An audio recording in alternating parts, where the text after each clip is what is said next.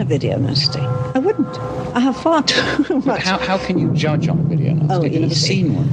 I actually don't need to see visually what I know is in that film.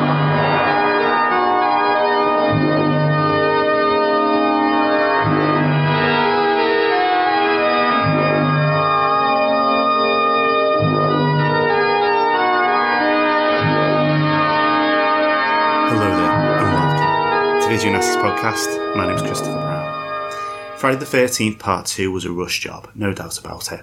It was uh, hurriedly released the, to cash in on the success of the first film. That's not to say, though, that it's not particularly good. It is good. It's a, it's a, it's a good, um, it's a good sequel to, a good slasher sequel in a, a limited genre of uh, quality films. They, they managed to distill the essence of what makes a, a good summer camp slasher.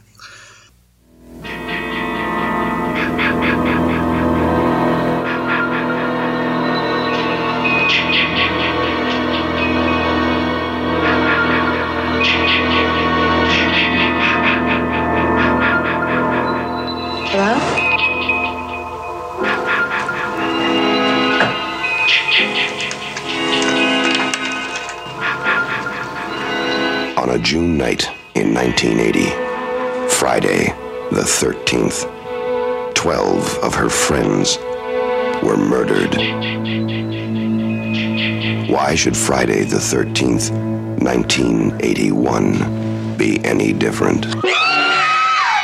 Friday the 13th, Part 2. The body count continues. 14. all doomed.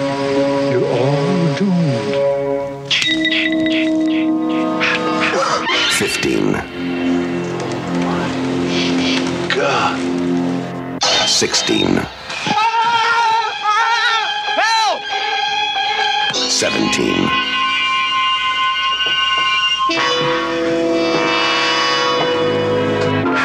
18.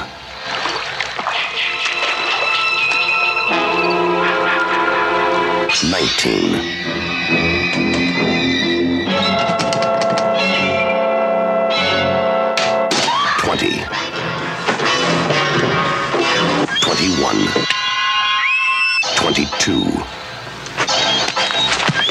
23. Sandra? Jeff? The day you count on for terror is not over. Friday, the 13th, part two.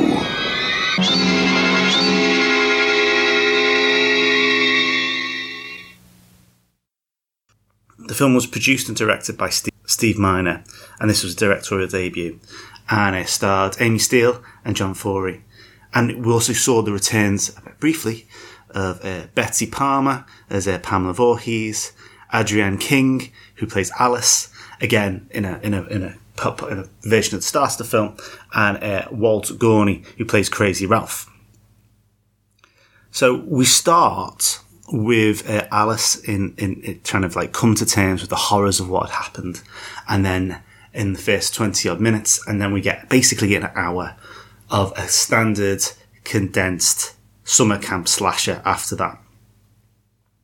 It's notable, I suppose, for the introduction of Jason Voorhees being the main antagonist rather than a joke at the end.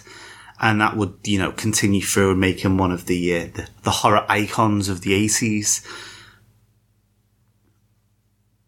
The film kind of um, sets up to a point the cycle of, of, of, of the rest of the films moving forwards. Um, certainly what people think of as Friday the 13th. You know, so the 3D, the, the, the, madness of the 3D version. Um, people obviously rejecting when, uh, when, when Jason is- less involved, shall we say, in, in some of the later, in some, one of the sequels. And, um, and, and the general feeling of, you know, there's a guy with a machete and he's fucking shit up.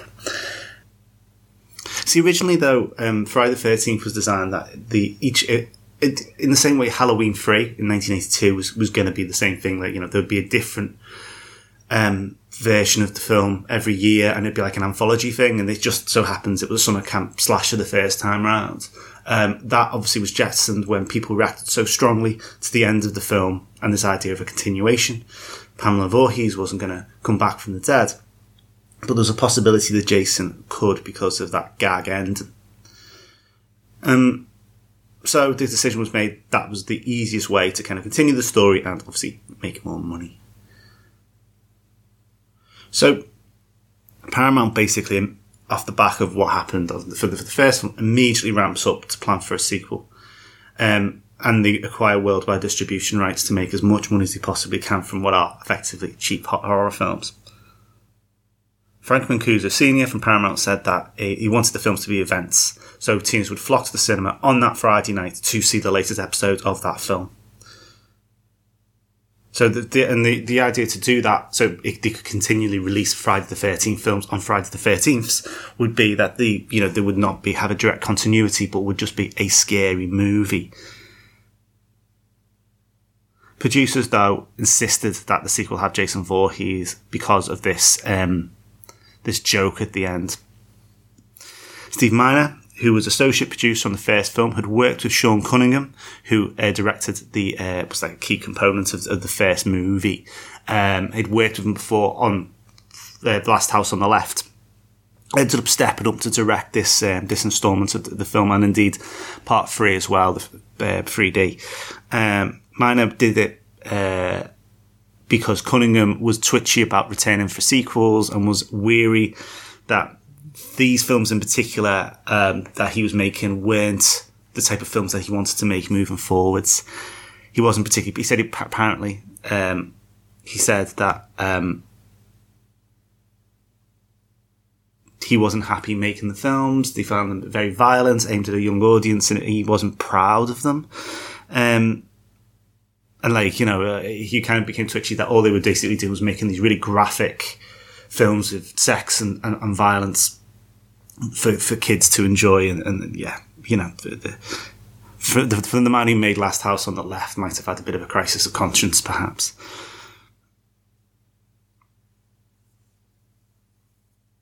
So Adrienne King, who played Alice, apparently had a bit of a stalker uh, off the back of the first Friday the 13th and wanted to minimise her role as much as possible. There's um, a bit in terms of, you know, that, her feeling that she doesn't want to do as much. There's uh, talk from the other side that she wanted more money, all that kind of stuff, you know what I mean? And um, the, the, the world of horror sequels does always kind of come down quite a lot to um, returning characters uh, quibbling about, you know, exactly um, whether or not they should be paid more than scale. Um, and anyway, so they, they, they, kind of create this uh, prologue, I suppose you could say, um, of what happened to Alice's character uh, after the events of the first film, which um, what it does do is kind of narrow what happens next in the film. So, um, so it kind of reduces the screen time for our key protagonists, really, um, and, and our, our, stars, which um, isn't a bad thing necessarily. It keeps the film very tight, at least. So we spire on five years and we get various people, including uh, Ginny, who's played by Amy Steele, uh, who again won the part through an audition in the same way Ale- um, Adrienne King did for Alice um, for the first film. Um, basically, what was happening was the film was filmed, you know, really rushed, so already um, filming in October and November of 1980 in Connecticut.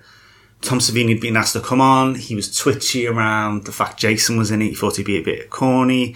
He was already working on another project we've mentioned called Midnight and um, had been some work in the backlog for a film that um, you'd also know called The Burning, which we discussed way back when. Um, the old, um, another summer camp slasher film, but uh, I'd argue a better one than this one. Although, let's not keep it too controversial, shall we? So Stan Winston um, was put on, on board to make to do the effects instead, which would have been amazing, uh, but he couldn't do it, so he dropped out. And then so they kind of um, handed the work to a guy called Carl Fullerton. This was reasonably early on in his career, although he'd always worked on Saturday Night Live and The Wiz. um, and, and Altered States as well as a makeup assistant. So, uh, but he, then he moved on to special uh, special makeup effects for things like Wolfen, uh, Ghost Story Part Three, uh, The Hunger, and and a variety of different films right the way uh, through to to, to today, uh, working as, as key makeup artist on things like uh, working with Denzel Washington a lot for The Magnificent Seven, The Equalizer Two, and um, and has just finished Ma Rainey's uh, Black Bottom as well. So he, he, he's still working hard, but he does predominantly work specifically with Denzel Washington for, for, for his films as his makeup artist. Anyway, so he, Fullerton designed this look for this adult Jason Voorhees, and um, the role was kind of pl- split played between um, Steve Dash, um, who's like Jason Stunt, it was classed as a stunt double, but really did pretty much everything when with the uh, when the, the bag's over his head. Um, and then uh, Warrington Gillette played the unmasked Jason at the end of the film, uh, presumably because Gillette couldn't physically do a lot of the the more um, rough and tumble stuff that they needed from Jason for this film. Obviously, the um, Fullerton's uh, makeup design for uh, Jason in this film is different to how Jason looks for the rest of the for all of the rest of it. Um, there you go. That's the way it is. Um, and there was various, you know, as you can imagine, with a lot of these things, there were various production problems. Dash had a um, had his hand cut with a machete at one point, and it just hit his finger, and pinged into his middle finger. Um, um, Dash also received um, quite a lot of injuries from from the, the the mask itself. This flour sack over his face, which rubbed and caused friction burns. Um, and you know, it, it was a reasonably challenging shoot, which probably again is not that surprising. Um, particularly because you know it's a rush job. It's a rush job. Get it out the door as quick as possible. And then um, when it was all ready to go, um, it went, it absolutely slammed into a wall with the MPAA. So um, obviously it, had, it, needed an R rating. Teenagers need to go and see this film, and um, the reality was that uh, the first film and the success of that first film drew a lot of attention to these kind of uh, quite strong, violent R-rated films, and in this case was very successful. Um, meant that the MPAA saw their ass, to be honest with you, and panicked a bit about this film and said that cumulatively the violence was so much that it would be an X, even if you made substantial cuts. And they, so they did, they did make substantial cuts. So pretty much every death has a, has a trim on it.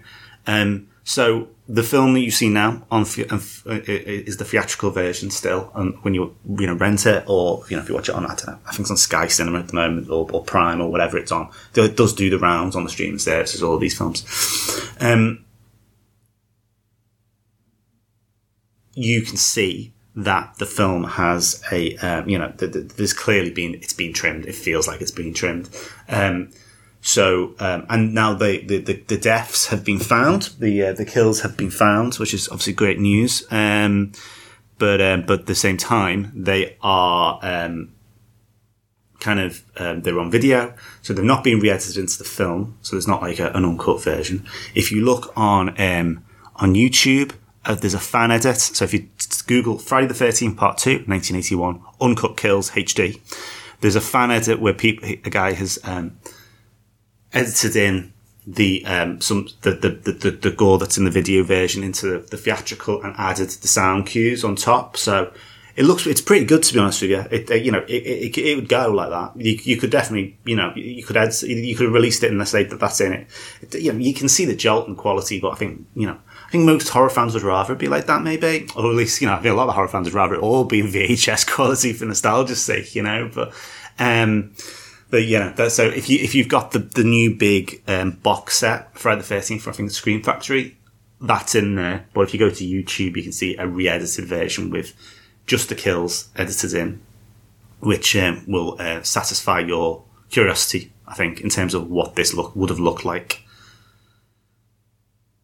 Marta Kober, who plays one of the um, one of the young victims in this, and it's probably one of the most notorious scenes in the film in terms of, um, well, yeah, it would have been if it'd been uncut, of uh, very similar to a Bay of Blood death, where the spear, they're having sex, and the spear goes straight through them, and then you see the spear underneath the bed, collecting of blood, but the actual impact of it is being removed as the spear kind of goes into his back.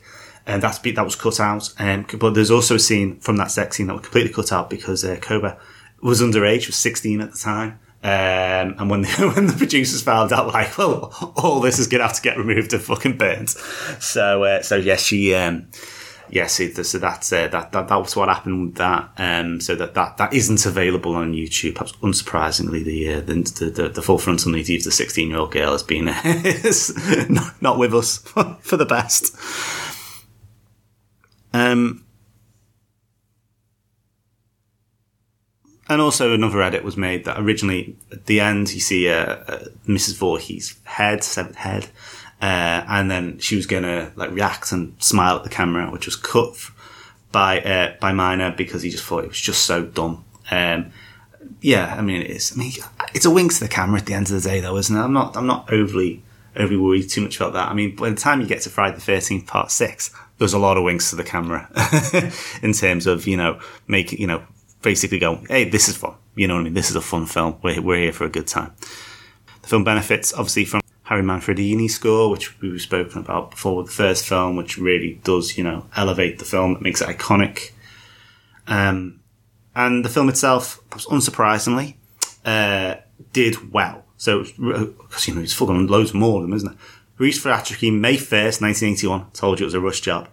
Um, it brought in 6.4 million in its, um, its opening weekend, made two, 21 million just in America, and the budget is at 1.25 million. So it is a money maker. And in fact, the 35th highest grossing film of the year. So it did well in that horror field, um, regardless of the fact that, you know, large parts of the population it had already been, you know, the, the, the spring before to see a Friday the 13th pop, uh, film already. And the film, uh, from a critical point of view, not so much. Um, it's not seen as well. Fans love. I mean, a lot of fans really love this film. It's uh, and I can understand. Certainly can understand why. You know, it's uh, it's it's a, it's lean. It's slick. It's a good summer camp slasher. So if you know if you like summer camp slashers, you know it's there. You know what I mean. There maybe I'd argue there are better ones, but you know, fucking who cares? You know what I mean? It's, it's not. It's not fucking. It's not. It's not a race to the finishing post. You know, it it does what it needs to do. Um, however, you know, you put that in front of Roger Ebert, and we've spoken about numerous times before in terms of his opinions on these kind of films, and he reacts very badly. You know, his feeling was that it was, um, it's exactly, they're all exactly the same. Mad killer goes berserk, kids die, um, some some more plot, some less. You know, he, he literally says um, they're all about, all about as bad as this one. Some have a little more plot, some have a little less. It doesn't matter. That's you know, uh, and it's um, you know, and it's it's it's cheapness and it's kind of uh, it's clearly exploitative roots. Um, obviously, unsurprisingly, it brushed up the uh, our reviewing our reviewers the wrong way, which is harsh but fair. You know, I mean, I can understand why they they get the way they are. Uh, anyway, so from the less um, salubrious start for Steve Miner of being, you know, a gopher for the last house on the left and working as assistant editor of things like Video Vixens, and then this kind of kickstarted a, a period, a kind of a good, a good period of film for him. So he made this one, part three. He made House, uh, War, uh, Warlock. Um, he made the Halloween H2O, um, 1998 re- it's not a reboot? It's like a, it's just a standard sequel, but you know, it's kind of a expensive sequel. This one's good. We spent money on it. Sequel. Make Lake Placid. And, you know, also the Day of the Dead remake, but you know, you can't have everything. But he's done a, he did a lot of stuff and worked a lot on TV as well, including things like The One Wonder Years and, um, Chicago Hope. So Dawson's Creek as well as a producer and director. So, you know, this kind of set him on a, on a path, um, that uh, that he did very well out of. So fair play to him. So he said. So the film was released um, in 1983 in the UK on, on, from CIC VHS. It was the R-rated version, obviously, because you know there isn't a, un- magical uncut version that exists, and that was seized. And then in the UK, it kind of um, was released in various ways over the years in VHS um, and DVDs and Blu-rays and um, you know, it was released in 1987 on VHS with, with you know, the R rated with a, um, with an 18 certificate uh, on the you know pretty standard stuff. It was released again in 2001 as a DVD. As I said before, it's now available on various streaming sites. And if you're a big fan of the Friday the 13th collection and you have a multi-region Blu-ray player and you have a sizable amount of money, the Friday the 13th uh, collection on Blu-ray uh, is available. Um, if you if you hurry, size of things on eBay, I think it's kind of it's hard to get hold of now actually. But um, but um, but that and that includes all these films, and um, they're all um, you know all the all the all the Friday Thirteenth, all in a as good as it's ever going to be, 4K scans and all that gear. So you know, um, you know, you two can watch uh, Friday versus Freddy versus Jason and Friday the Thirteenth in uh, Inglorious HD. You lucky bastards. Um, so yeah, so the, the, the from a from a it's always tricky with these ones, you know. I, I'm giving you a very light touch version of the of the story. There are lo- there are books about the making of these films. There are lengthy documentaries, loads of talking heads about the making of this film. You want to find out about Friday the 13th Part 2, this is not the implication, the, the one for you. Why did it get seized? Because it involved loads of scantily clad teenage girls getting fucked up. That, there you go. That, that is almost certainly the reason why. And, uh, it's, and slasher films time and time again have popped up on the Nasties list. The body count continues 14, 15, 16, 17, 18, 19, 20, 21, 22, 23. Jeff? The day you count on for terror is not over. Friday, the 13th, Part 2, rated R. Anyway, thanks very much for listening. Uh, if you want to get hold of me, please do. Uh, email videonastypodcast at gmail.com. You can get me on Twitter at, at orange underscore monkey. Or go to the website, it's lasthorrorpodcast.com or videonastypodcast.com, where all these podcasts are hosted. Uh, next time, we are going to be talking about The Killing Hour, which is a kind of a giallo thriller from America, grime New York, very cool kind of film. Um, is a bit of a supernatural element to it. it it's it's all right. It's an all right Friday night movie. Uh, if you've not seen it, it's available on the internet for free because people have uploaded that shit. So check uh, Daily Motion and, YouTube, and you'll probably find it. I'm guessing been up for a while, so I'm guessing it's not being going to taken down anytime soon. Anyway, till then, take care. Speak to you soon. Hope you had a lovely Christmas and New Year, um, and uh, hopefully um, you're all keeping safe and well in what are extremely challenging times and remain so and will remain so apparently for some time to come. So anyway, uh, we're going to try and get, I'm going to try and wrap, keep these wrapped up and kind of go weekly again because uh, I know I benefit from, from more, more stuff to listen to because TV is pretty shit at the moment and you know, it fucking is what it is, isn't it? But anyway, so yeah, we'll, we'll, we'll kind of, I'll try and get a bit more momentum behind these again. Anyway, till, uh, till next time, take care and I'll speak to you soon. Goodbye.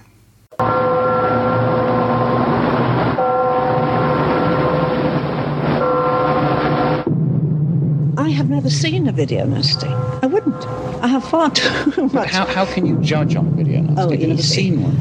I actually don't need to see visually what I know is in that film.